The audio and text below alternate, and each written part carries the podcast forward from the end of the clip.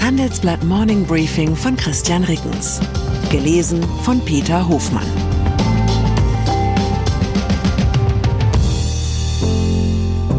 Guten Morgen allerseits. Heute ist Freitag, der 29. Dezember 2023. Und das sind unsere Themen. Zwischen Kiesinger und Schmidt, Kanzler Scholz, historisch gesehen. Zwischen Führen und Folgen vom Elend der Mittelmanager zwischen Bitcoin und Nickel, die Top-Geldanlagen 2023. Nach einer kurzen Unterbrechung geht es gleich weiter. Bleiben Sie dran. Sie leben Fairness, Kultur und Werte? Zeigen Sie Ihr Engagement als Arbeitgeber und werden Sie Teil der Fair Company Initiative. Mit der Fair Company Initiative zeichnet das Handelsblatt Unternehmen aus, die insbesondere Berufseinsteigern und Young Professionals ein faires, attraktives Arbeitsumfeld bieten. Zu den entscheidenden Werten gehören unter anderem das Engagement für Mitarbeitende, Diversity und Chancengleichheit, Nachhaltigkeit und gesellschaftliche Verantwortung. Erfahren Sie jetzt mehr unter faircompany.de. Bundeskanzler. Für Olaf Scholz wäre heute sicherlich der falsche Tag, um öffentlich darüber zu resonieren, welche Rolle er einmal in den Geschichtsbüchern einnehmen wird. Der Mann hat derzeit, weiß Gott, andere Sorgen. Deshalb übernimmt das Handelsblatt diese Einordnung in seinem Leitartikel zum Jahreswechsel und erinnert daran, dass es in der Geschichte der Bundesrepublik nicht nur drei sogenannte große Kanzler gab, nämlich Konrad Adenauer, Willy Brandt und Helmut Kohl, sondern auch zwei gescheiterte Kurzzeitregenten, nämlich Ludwig Erhard und Kurt Georg Kiesinger.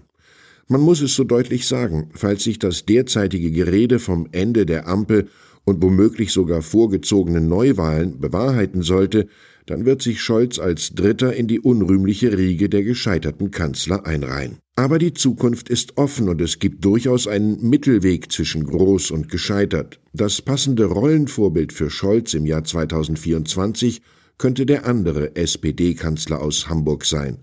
Auch Helmut Schmidt war kein Kanzler zum Knuddeln und ging nicht mit großen historischen Würfen in die Historie ein. Doch dafür führte Schmidt die Republik von 1974 bis 1982 ordentlich durch Zeiten, die mindestens so bewegt waren wie die heutigen. RAF-Terror, zweite Ölkrise, Massenarbeitslosigkeit, kalter Krieg, Nachrüstung. Vielleicht ein Ansporn für den gegenwärtigen Amtsinhaber. Unternehmen. Nicht nur der Bundeskanzler macht derzeit die Erfahrung, das Leben als Führungskraft war schon mal einfacher. Sicher, Abteilungs-, Bereichs- oder Teamleiter stehen per Jobdefinition seit jeher unter Druck. Sie sollen Kosten reduzieren und Umsatzvorgaben erfüllen. Sie müssen die strategischen Ziele des Top-Managements in ihre Teams tragen, selbst wenn sie nicht dahinter stehen, und als Blitzableiter für unzufriedene Beschäftigte fungieren. Doch in letzter Zeit ist zu diesem Pensum noch einiges dazugekommen. Die meisten Unternehmen befinden sich in einer Dauertransformation. Die Mittelmanager sind gefordert, Input zu liefern, sich in Change-Workshops einzubringen, bunte Punkte auf Flipcharts zu kleben und immer wieder ihre eigene Rolle zu hinterfragen. Bei allem müssen Führungskräfte damit leben, dass ihr Mittelmanagerleben immer unglamouröser wird. Aus dem Eckbüro mit Vorzimmer ist vielfach der Rollcontainer fürs Decksharing geworden. Aus dem Senatorstatus bei der Lufthansa die Bahncard zweiter Klasse. Die Erwartungen an Mittelmanager seien heute enorm, sagt Helmut A., Chef der Managementberatung Horvath. Das Mittelmanagement sei als Bindeglied der entscheidende Erfolgsfaktor bei Transformation. Doch dieses Bindeglied ist mürbe geworden, wie Julia Beil, Teamleiterin Karriere beim Handelsblatt, in unserem Freitagstitel eindringlich beschreibt. Sozialstaat. Am unteren Ende der Lohnskala ging es zuletzt weniger um Sinn und Sabbatical. Zum Jahreswechsel steigt das Bürgergeld um 12 Prozent und die häufig vertretene These lautet, der Vollzeitjob im Niedriglohnbereich rechnet sich dann nicht mehr. Zusammen mit dem Institut für Wirtschaftsforschung IFO hat das Handelsblatt diese These genauer hinterfragt und kommt zu einem differenzierten Ergebnis. Wer arbeitet, hat inklusive aller Sozialleistungen auch im kommenden Jahr fast immer mehr zur Verfügung als der arbeitslose Bürgergeldempfänger. Aber, so IFO-Forscher Andreas Peichel, es sei die Frage, wie groß der Arbeitsanreiz ist. Beispiel. Ein arbeitsloser alleinstehender Bürgergeldempfänger, dem der Staat Mietkosten von 650 Euro und Heizkosten von 80 Euro erstattet, hätte ab Januar den Regelsatz in Höhe von 563 Euro zur Verfügung. Würde er zum Mindestlohn arbeiten, blieben ihm netto nach den IFO-Berechnungen 911 Euro, wenn er die ihm zustehenden Transferzahlungen wie etwa Wohngeld in Anspruch nimmt. Somit hätte er 348 Euro mehr als sein arbeitsloses Pendant zur Verfügung. Klingt erstmal nach ausreichend Motivation, um morgens aufzustehen. Nimmt der Bürgergeldempfänger aber einen mit 500 Euro bezahlten Minijob an, beträgt der Lohnabstand zum Vollzeitarbeitnehmer nur noch 168 Euro. Bei einem MIDI-Job mit 18,5 Wochenstunden schrumpft der Lohnabstand gar auf 20 Euro. Für die Hälfte der Arbeit gibt es also fast genauso viel Geld wie im Vollzeitjob. Dass da etwas in Schieflage geraten ist, hat offenbar auch Arbeits- und Sozialminister Hubertus Heil begriffen. Der SPD-Politiker sagte der Bild-Zeitung, Wer nicht mitzieht und sich allen Angeboten verweigert, muss mit härteren Konsequenzen rechnen.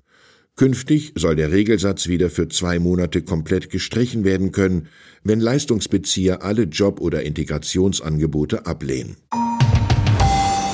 Geldanlage.